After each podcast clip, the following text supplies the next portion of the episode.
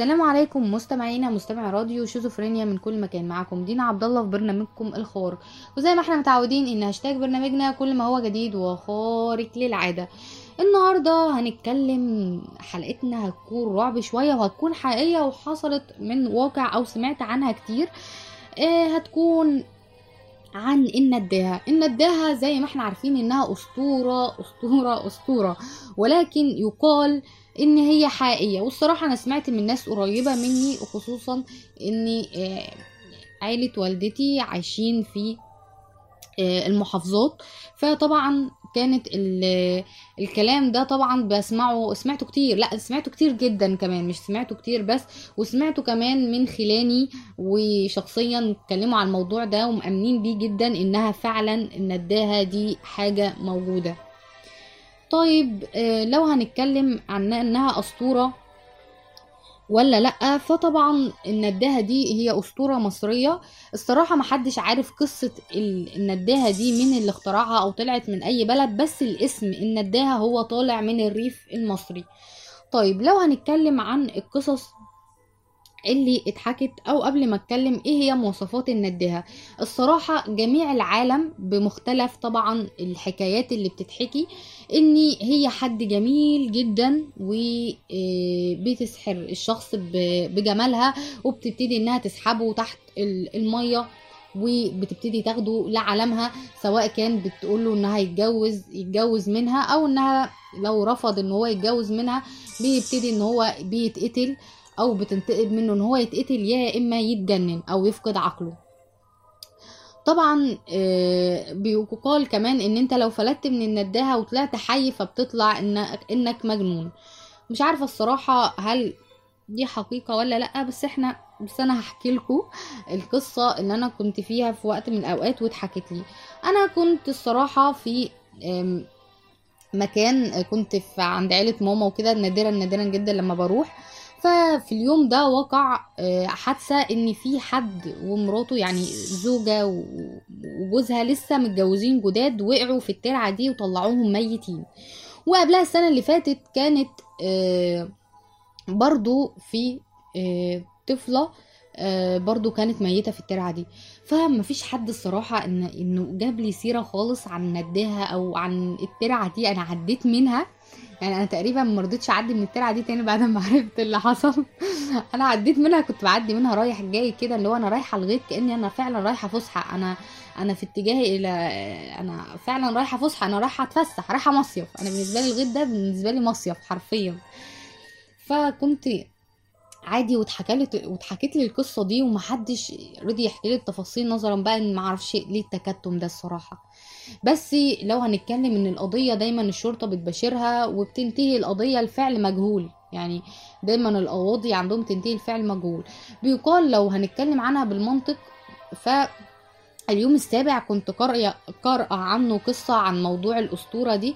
كان بيتكلم انه الحقيقه ان برضو بيبقى، او الريف المصري يطلع القصه دي علشان مثلا، او بعض المجرمين علشان يتداروا في موضوع النداها ده، ونقول لا، يعني معنى اصح او سيبنا من اللخبطه دي، انا بتحامى في اسطوره، يعني انا القاتل وبقتل حد وبتحامى في الاسطوره ان هي كانت السبب.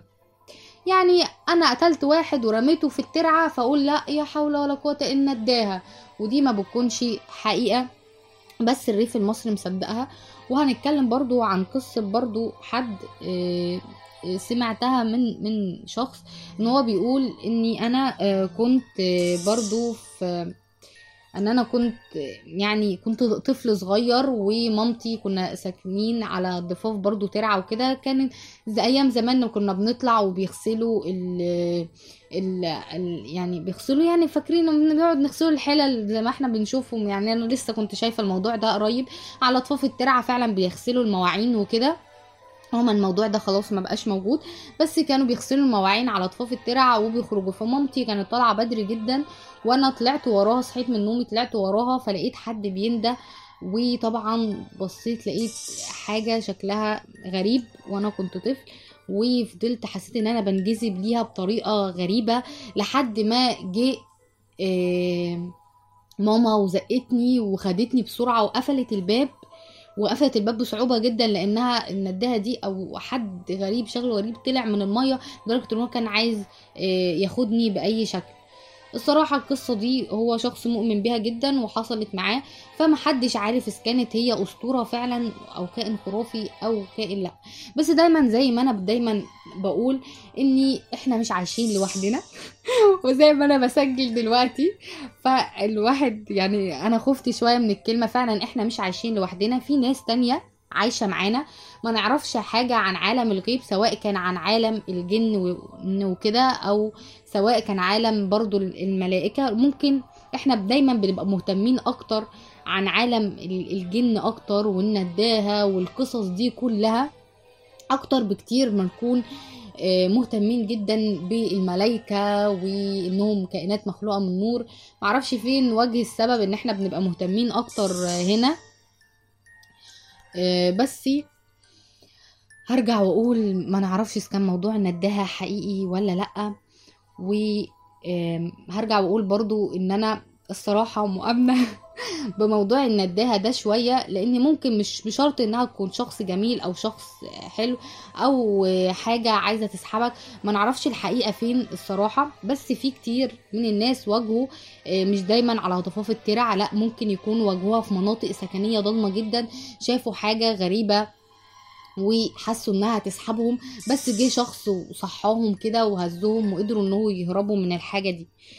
فلا نعلم انها وجه الحقيقه، ولكن انا شويه عندي شويه مصداقيه في موضوع ان ممكن يكون في كائنات، لان احنا ما بنع... مش عايشين لوحدنا، فطبيعي ان احنا نلاقي حاجات غريبه ما نعرفش عنها شيء، خصوصا ان احنا مش بنشوف الحاجات دي، هي اللي بتكون اكتريه الوقت شايفينها. وبكده تكون انتهت حلقتنا النهارده، وحبيت انها تكون حلقه خفيفه وظريفه كده. وطبعا نشوفكم في حلقه جديده، ودمتم في رعايه الله وحفظه.